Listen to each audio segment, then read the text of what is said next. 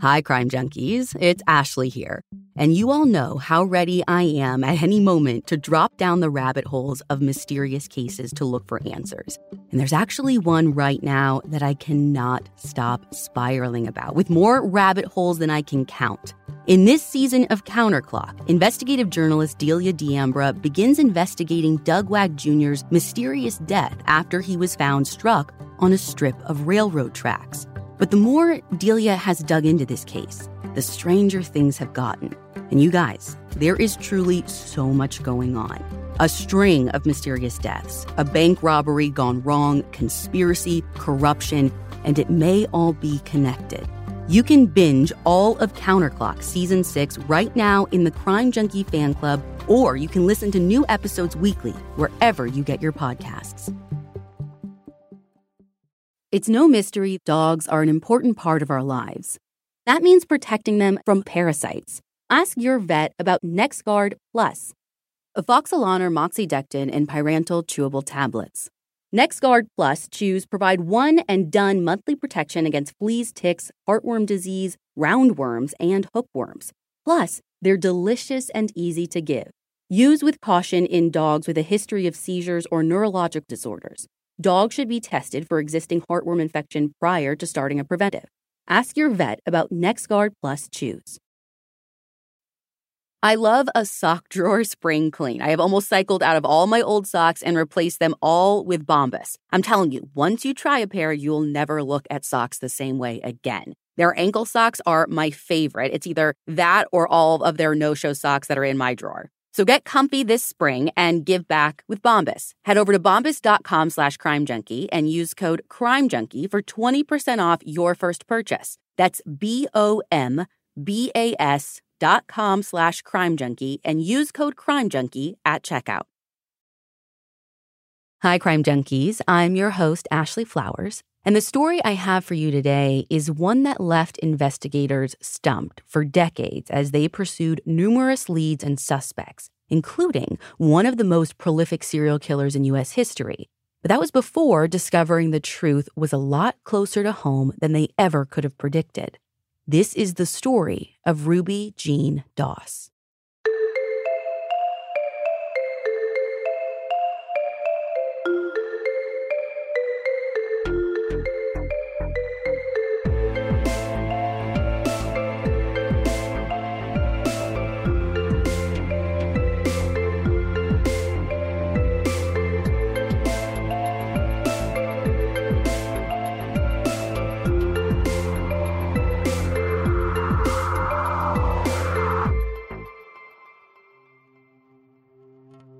After 10:30 p.m. on Thursday, January 30th, 1986, police in Spokane, Washington receive a call that a passerby has discovered a body in an open field not far from the East Sprague area of town. Investigators are sent to the scene and when they arrive, they discover the body of a young woman. And they can tell right away that this is a fresh crime scene. In fact, the murder happened so recently that they can see steam coming off the body in the cold January air. Now, obviously, investigators at the scene can't officially rule a cause of death then and there, but they do notice that she has been struck in the head by what appears to have been some sort of blunt object. The woman is fully clothed, so investigators don't initially suspect any sexual assault.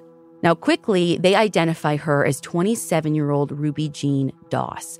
There aren't many details around how they make this identification so quickly, but I think the simplest explanation would be that she probably had some kind of identification on her at the time, though I don't know that for sure. So, while processing the scene, police span out looking for any evidence related to her murder. And about a block away at a manure pit, police discover a stray piece of wood. They find earrings, a steak knife, a $50 bill, and a used condom. Now, in the manure pit, they also discover a few items of clothing that they believe Ruby had been wearing, specifically a fur coat, a lighter jacket, and a black collar length wig. They collect all of these items along with shoe impressions found on the ground. And to them, it looks like there was some sort of like struggle at this pit before Ruby was chased to where her body was eventually found about 250 feet away. Ruby's body is sent for autopsy while investigators start trying to get a better sense of who she was and what happened to her. As I mentioned, Ruby was found not too far from the East Sprague area, which at the time didn't have the greatest reputation, was kind of known to be heavily frequented by sex workers. And as it turns out, although she had no arrest record, Ruby was already known to vice officers in the area as a sex worker herself. So detectives start asking around, trying to learn more about Ruby's last known whereabouts. They learn that she was picked up by a client less than two hours before her body was found, but it doesn't sound like they have any eyewitnesses. There are no description of the client or even their vehicle.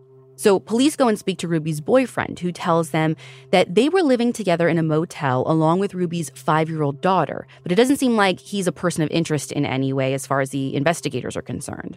Now, what they learn is that it seems like the last person to see Ruby alive is a clerk at a pornography store who says that Ruby purchased a single condom from him at about 9 p.m., which I think investigators are likely assuming is the used condom that was found at the scene.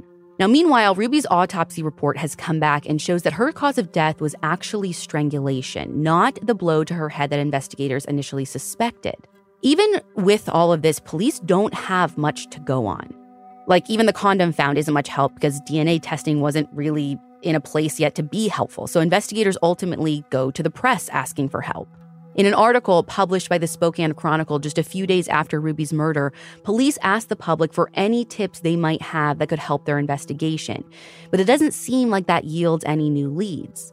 And honestly, things are really quiet, even after a $2,000 reward is offered for information a month later. But even that doesn't help. And I think there are a number of possible explanations for this. I mean, we all know by now that police don't necessarily have the greatest track record when it comes to taking crimes involving sex workers as seriously as they should. I mean, that's true today, but especially true a few decades ago when Ruby was killed. But it could also be that witnesses themselves are less likely to come forward and talk to authorities if they're worried about being implicated in or associated with sex work. Ultimately, though, it's hard for anyone to ignore Ruby's case because in November of 1986, another woman, 30 year old Mary Ann Turner, is found murdered in Spokane's East Side. Like Ruby, she was a sex worker based in the same area, and like Ruby, she was found strangled. And then there are more victims. Over the course of about 20 months after Ruby's murder, five other women are found strangled to death in Spokane. Two of them, Mary Ann and a woman named Rochelle English, are sex workers. Another, named Kathleen DeHart, had worked at a topless bar. And the other two victims, Dorothy Burdett and Nadine Johnson, don't seem to have any known connection to sex work. Now, investigators are clear that at this point, they don't have any evidence to suggest that this is the work of a single serial killer or anything like that. Yes, there are some similarities between the victims, but there are also differences in how each murder was carried out. Like one of the victims had been sexually assaulted, while that wasn't confirmed in any of the other cases. And some of the victims were found outside, like Ruby, while others were found inside apartments. So, to police, the cases are distinct enough that it doesn't really scream serial killer to them. But I know a lot of you crime junkies out there are probably connecting some dots right now. Washington State, 1980s, a series of sex workers murdered by strangulation. That's gotta be ringing some Green River killer bells. And you're not alone. According to Bill Morlin's reporting for the Spokesman Review, the Green River Task Force is interested in these murders, although they also don't necessarily think the similarities are enough to say it's the work of a serial killer either, much less their serial killer. And it's also important to remember that the Green River Killer primarily worked in the Seattle area, which is literally the opposite side of Washington state from Spokane, where these murders are taking place. So the Green River Task Force ultimately stays uninvolved, and these murders remain unsolved and don't even get a lot of press or attention over the next few years. Although, a couple of years later, there is an interesting development in Ruby's case that catches the task force's attention.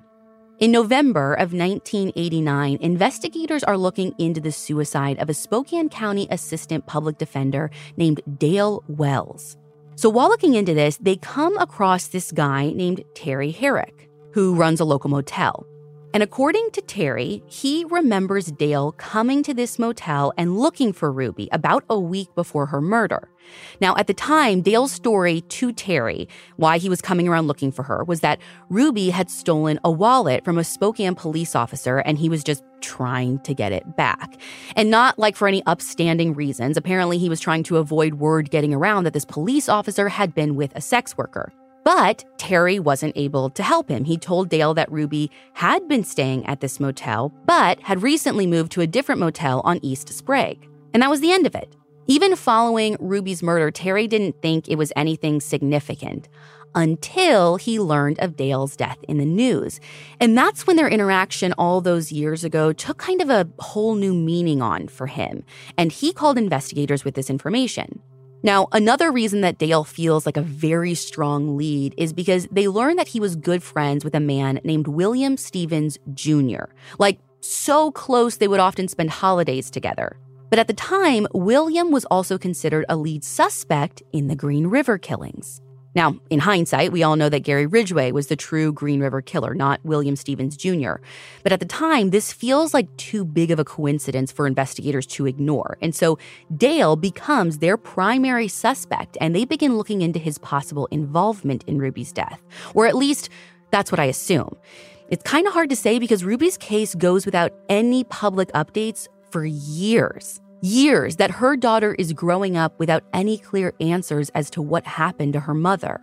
And then, out of nowhere, in March of 1996, this is more than 10 years after Ruby's murder, Kim Baker reports for the Spokesman Review that a man named Robert Clark has been charged with the strangling murder of Rochelle English. Now, if you remember, Rochelle was one of the five other women who were strangled in Spokane in the months following Ruby's murder. Though police still maintain that these cases are not connected, and it seems like maybe they're not because he goes down for her murder, and that's truly as close as we get to an update on Ruby's, though he's never connected to Ruby's case. But in 2008, they start to revisit that idea. What if these cases are connected after all? In May of that year, Jody Lawrence Turner reports for the Spokesman Review that investigators believe there could be a connection between Robert Clark's murder of Rochelle English and the murders of Ruby Doss, Mary Ann Turner, Dorothy Burdett, Kathleen DeHart, and another woman named Linda Lewis who was murdered in 1995. So now in 2008, all of a sudden they're saying that these cases actually do share many similarities. Obviously, the victims were all strangled, but they also suffered head wounds, and apparently, most were sexually assaulted. Now, I'm not sure if they knew this all along and just weren't telling the news outlets, like if this is information they were holding back, or if something new was actually found when they were reworking the cases. It's not super clear from the source material. But either way, here's the scoop. While serving time for Rochelle's murder, Robert Clark had confessed to the murder of another woman in Illinois. And I think police see this as proof that at least Rochelle's murder wasn't an isolated incident. And so maybe this is what got them to take another look at all of the cases.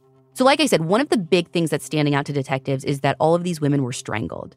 Detective Kip Hollenbeck tells the Spokesman Review, quote, the vast majority of the murders are gunshots, knife wounds, and blunt trauma. Strangulation is not one of the top ways. When strangulation is involved, it's common that it is the same person because they get off on it for some reason. End quote. Now, this doesn't mean, though, that there's any new evidence at this point that connects Robert Clark to these other murders. In fact, in that same article, Detective Hollenbeck says their theory is purely circumstantial. But still, investigators from Spokane visit Robert in Illinois to question him and see if he'll confess to the other murders. But no luck. So, without any physical evidence or a confession, investigators seem to hit a dead end yet again. However, a couple of years later, in October of 2010, another arrest is made. And this arrest gives them the only new lead that they can find. A man named Gary Trimble is arrested in Lincoln, Montana for a probation violation. And during his arrest, he's asked to provide a DNA sample, which gets entered into the national database. And wouldn't you know it, that sample is a match for semen that was found at the scene of Dorothy Burdett's murder in Spokane. Now, of course, everyone wants to know if this man could be responsible for all of the other unsolved strangulations in Spokane, including Ruby's. And according to Angela Brandt's reporting in the Missoulian, police are absolutely looking into that. After all, we know there was a used condom found near Ruby's body, so maybe now, all of these years later, there could finally be a match. But there isn't. Gary Trimble's DNA is not a match for the used condom, and he's never connected to Ruby's death or any other of the murders around the same time. And so, once again, Ruby's murder and the others go unsolved. Year after year passes without an update until one day, seemingly out of nowhere, Ruby's case blows wide open. Have you ever had a feeling that someone wasn't being fully truthful with you? When you need to do a gut check because you're pretty sure something isn't adding up about someone's past, you should turn to Truthfinder. Whether it's a creepy neighbor or a random phone number that keeps calling you, Truthfinder has you covered. You can search for people by phone number, address, name, email, and more. Truthfinder can be especially helpful for running confidential background checks on anyone you're planning to meet from online dating apps. If you're on a dating app, you need to be on Truthfinder too. Truthfinder helps you identify potential threats so you can avoid them and protect yourself. Millions of people use Truthfinder to find out about people in their communities. If you've got questions about someone, you need to try Truthfinder. And if you're me, you always have questions about people. Truthfinder has helped me access useful, helpful information about the people I'm in contact with that are all my family, especially my kids. Truthfinder has made it simple to be cautious about the people we surround ourselves with. And the peace of mind it's given me is so incredible go to truthfinder.com slash crime junkie for a special crime junkie offer. That's truthfinder.com slash crime junkie to access your special offer today. Spring has sprung, and so has allergy season. But when it comes to the cost of your allergy meds and other prescriptions, checking GoodRx can help you save and stay healthy. GoodRx is the free, fast, and easy way to find the prescriptions you need at a lower price. With GoodRx, you can instantly find discounts, compare prices, and save up to 80% at the pharmacy. GoodRx is accepted at all major pharmacies in your neighborhood, including CVS, Walgreens, Rite Aid, Vons, Walmart, Sam's Club, and many more. And remember, GoodRx works whether you have insurance or not. Even if you have insurance, GoodRx may beat your copay price. So if you're looking for seasonal allergy relief with low-cost prescription medications, GoodRx is a walk in the park for you this spring. For simple, smart savings on your prescriptions, check GoodRx. Go to goodrx.com slash crime junkie. That's goodrx.com slash crime junkie.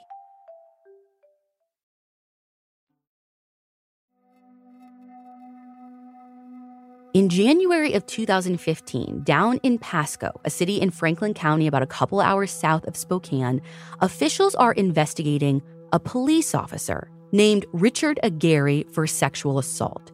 Now, just like Gary Trimble, Richard's DNA is collected as part of that investigation. And just like Gary Trimble, Richard's DNA is submitted to a national database. And just like Gary Trimble, Richard's DNA matches another sample found at a Spokane crime scene. Only this time, it matches the DNA pulled from the used condom found near Ruby's body. Franklin County officials notify the Spokane police right away and they start gearing up their investigation and getting a better sense of, you know, who this guy is and how he and Ruby might have crossed paths back in 1986. What they learn is that prior to joining the Pasco police, Richard was a member of the U.S. Air Force. And at the time of Ruby's death, he was actually stationed at Fairchild Air Force Base, which is just 12 miles southwest of Spokane. Now, eventually, Richard is notified about this DNA match. And although he denies any involvement in Ruby's death, he does decide to resign from the Pasco Police Department. It isn't until May of 2015 that authorities decide to go public with the new development in Ruby's case. But first, they contact Ruby's daughter, Keisha, who by now is around 30 years old, and they inform her of the development before any charges are filed.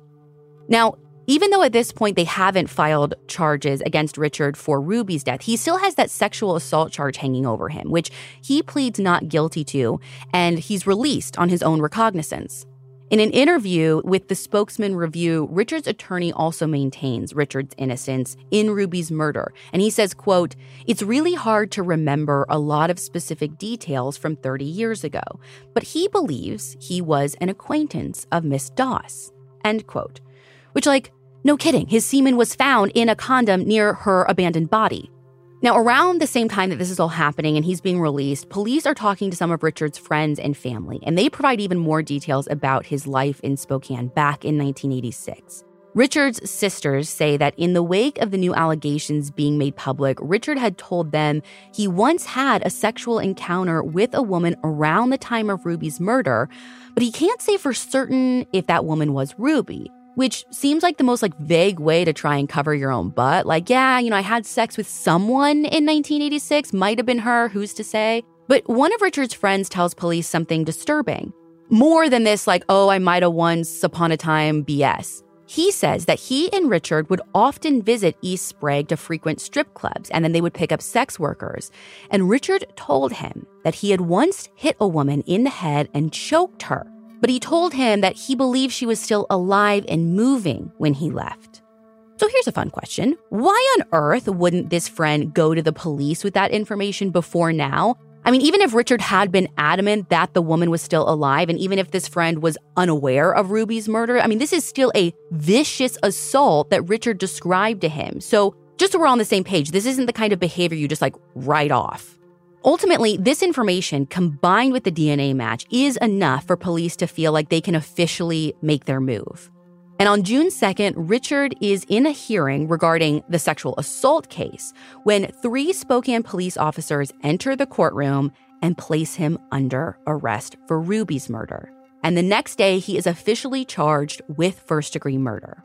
Just after Richard Aguirre's arrest, homicide investigators are conducting a search of his property.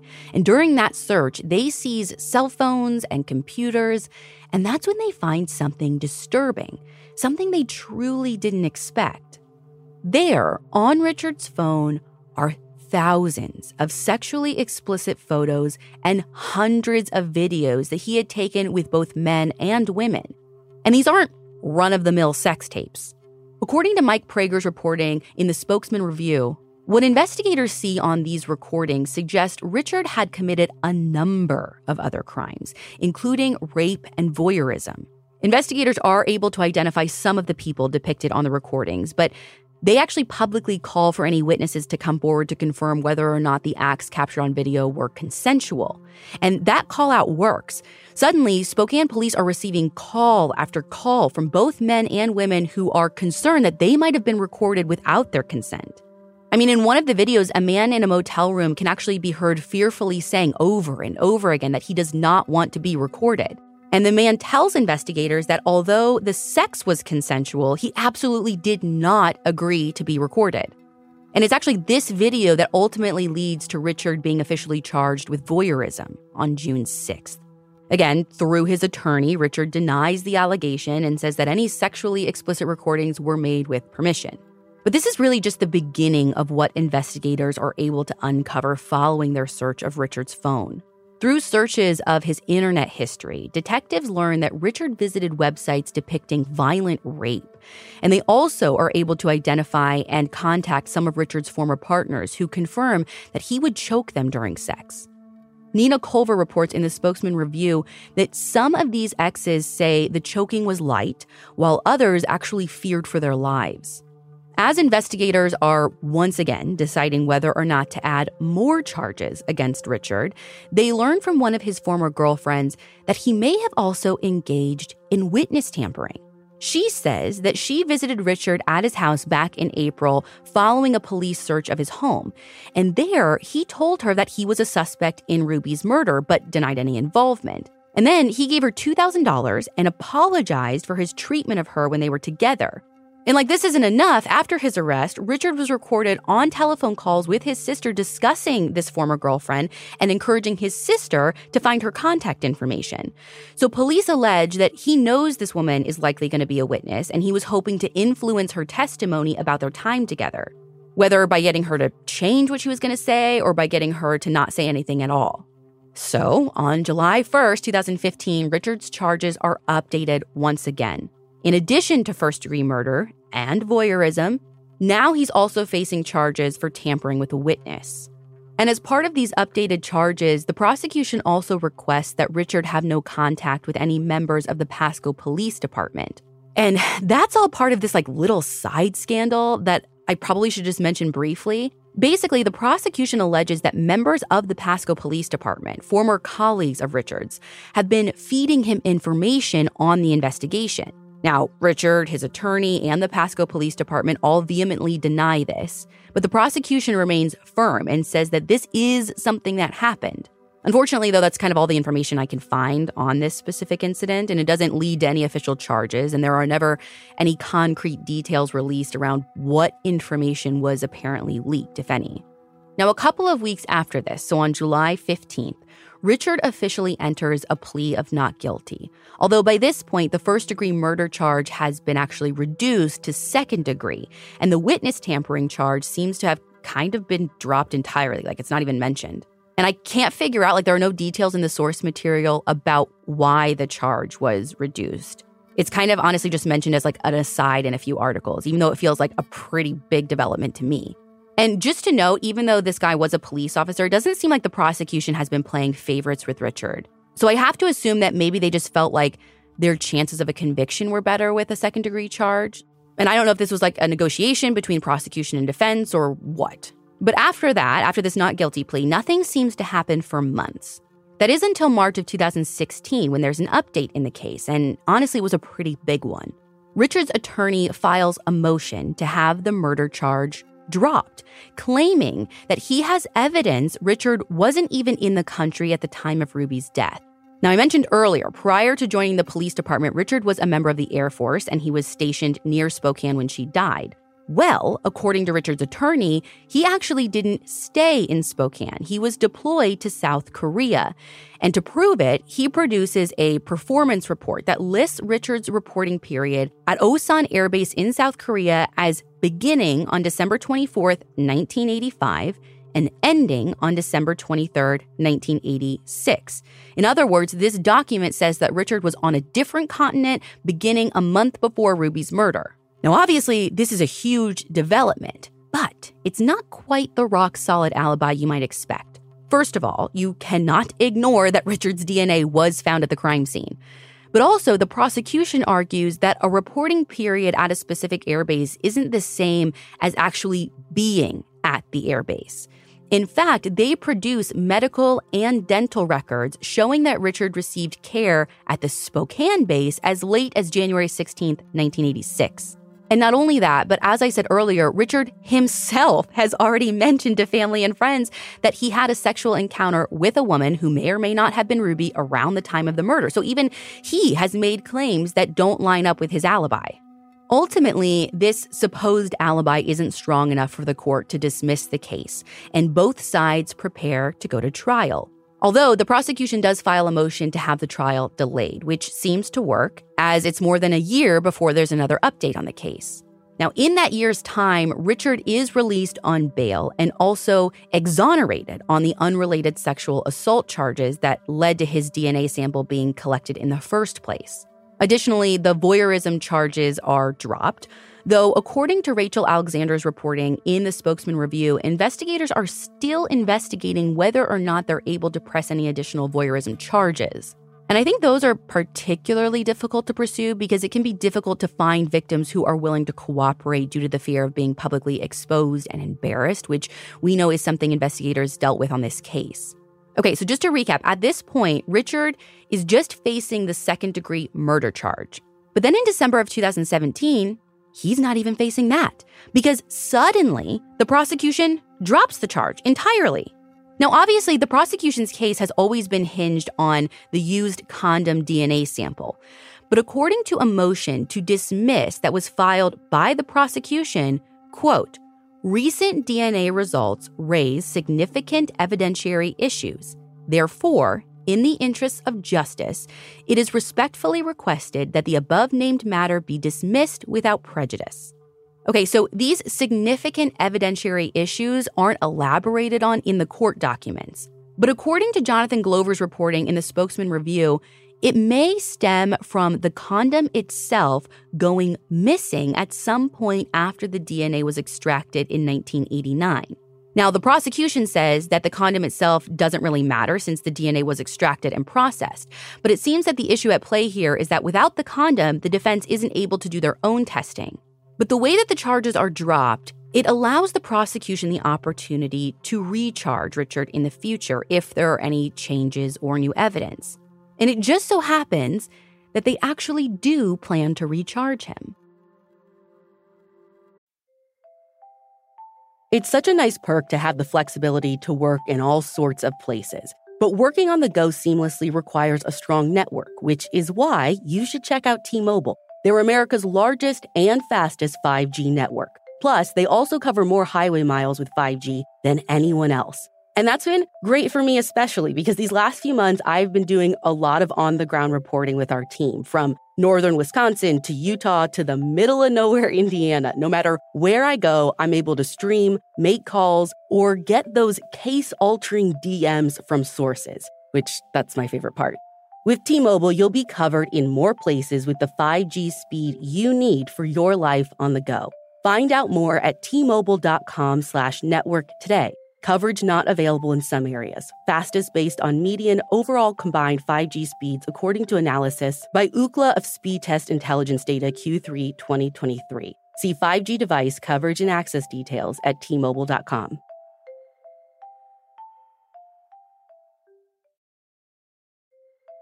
This show is sponsored by BetterHelp. If you're anything like me, when you have something weighing on your mind that's taking up time and energy, the best thing you can do is to talk about it. But sometimes that's also one of the hardest things to do, too. We all carry around different stressors, big and small. And when we keep them bottled up, it can start to affect us negatively.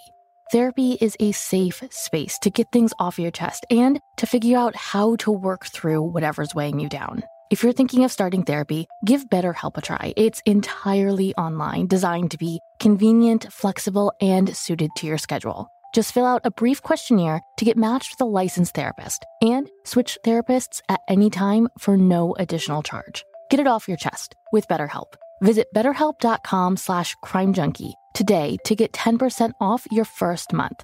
That's betterhelp, H-E-L-P dot com slash crimejunkie.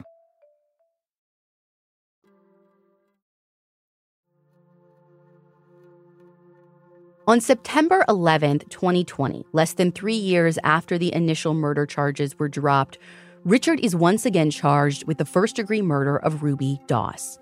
Spokane County prosecutors refiled the charges based on what they say is new DNA evidence. Now, initially, it isn't really clear what this new evidence might be. Even Richard's defense attorney seems to be kind of in the dark about what's going on. Like in an interview with Caitlin Knapp of KXLY, he basically says that he's heard there might be new lab reports, but he's never seen them and they're not included in the court documents. So Richard once again pleads not guilty, and while awaiting trial, it seems like he is never actually held in custody.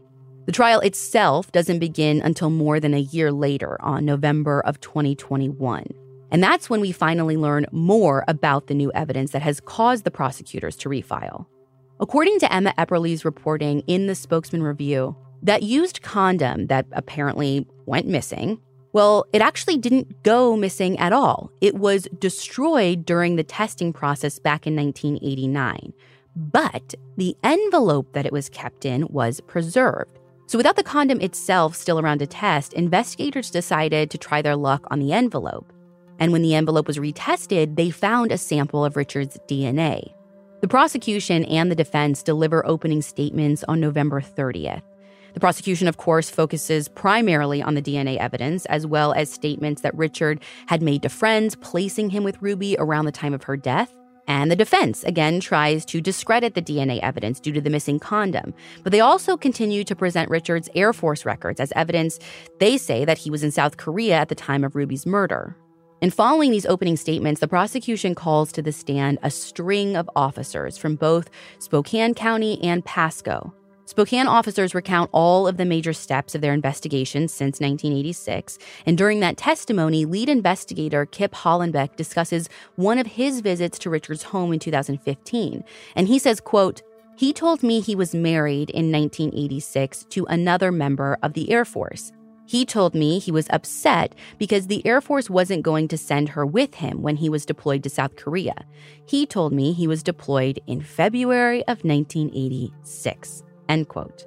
Additionally, the prosecution shows reports from a counselor that Richard met with in April of 1986. And in those reports, the counselor notes that Richard arrived in Korea in late February of 1986. So, again, just to kind of put this all in perspective, Ruby was murdered in January of 1986. So, it definitely seems to further punch holes in the defense's argument that Richard was out of the country at the time. And after Kip's testimony, the jury hears from a Pasco police sergeant who had known Richard since 2005 when they first worked together. And he tells the jury that when Richard was first suspected of Ruby's murder, he and Richard had discussed the case. And apparently, Richard told him, quote, "Yeah, I knew her and she was alive when I left." Another Pasco officer testifies that Richard told him he had sex with Ruby but didn't murder her. And after hearing from these officers, the jury next hears from a forensic expert who worked on the case. And he goes into further detail regarding the used condom and why they're more confident about it today than they were even back in 2017 when the charges were dropped. She says that although they no longer have access to the original condom, the envelope was kept and tested for DNA, and the swab found mixtures of both male and female DNA. Now, back in 2017, the technology wasn't there to accurately compare this mixture to Richard, which is why the charges were dropped. But in 2018, a new type of testing became available that allowed the lab to confirm that the sample was most certainly a mixture of Ruby Doss's DNA and Richard Aguirre's DNA. But the defense presses her on some of the other details in this case. Specifically, they ask if Richard's DNA was found anywhere else other than the used condom and its envelope? Was it found on any of the other items at the crime scene? Was it found on Ruby's body, under her fingernails? And the expert says no. There were no other samples that matched Richard's DNA, although there were other samples found on Ruby's body, but when tested, they didn't provide a match with anyone in the system.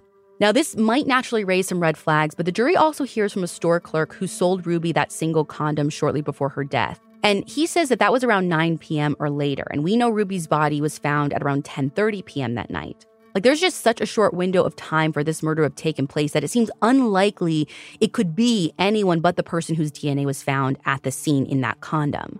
In closing arguments, the prosecution, of course, focuses on the DNA match, the fact that Richard himself told his friends and colleagues about his interaction with Ruby, and whether she was alive or not when he left the scene, they argue that his actions caused her death. And in turn, the defense points out that the DNA in the condom is the only evidence linking Richard to the scene. And they also argue that the prosecution has failed to produce any kind of motive for Richard to murder Ruby. The jury begins deliberations on the morning of Wednesday, December 8th. By the time Thursday afternoon rolls around, they are deadlocked. And they say that there's absolutely no way that they can reach a verdict. And so the defense actually files for a mistrial which the judge grants. And a new trial is set for March of 2022, although it was later delayed until May. And that's where the case remains to this day, even though you'll note it's way past May. More than 36 years have passed since Ruby's murder. Richard's second trial did not get underway in May of this year as expected. After some digging into the court records, we've learned that it's now set to begin in November of this year. We'll, of course, be keeping an eye on this case. And if there are any updates, we'll be sure to share those on social, in our headlines episodes in the fan club. But in the meantime, I can't help but think of Ruby and the many years that she went without justice. And I think it's easy for us to hear about this case and think, well, there's nothing that could have been done until Richard's DNA was entered into the system. And of course, that was a huge important development, but I also keep thinking back to Richard's friend, the one who heard Richard talk about violently choking and beating a woman. And he chose to say nothing until after Richard was accused of Ruby's murder. We'll never know what influenced that friend's decision to say nothing. We'll never know how it might have changed the investigation if he had spoken up earlier. But we do know that Mary Ann Turner and Kathleen DeHart's murders still remain unsolved. And we also know that hoping and waiting for a magical DNA match is not the only way to solve a cold case. Someone out there might know something about those women's murders too, and they're afraid to come forward. Even if what you think you know is trivial, it is important to report information like this. Because what might seem trivial to you could be the missing piece of information that leads to justice for people like Ruby Doss.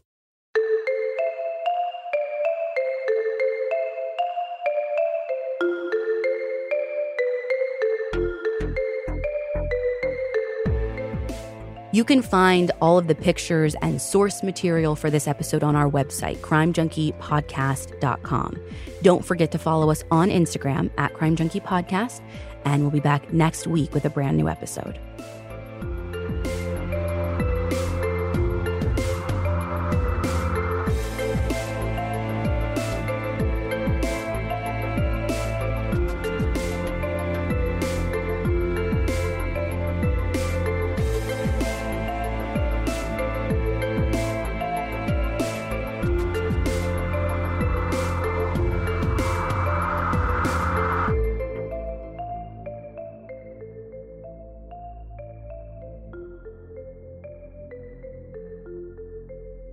Crime Junkie is an audio Chuck production.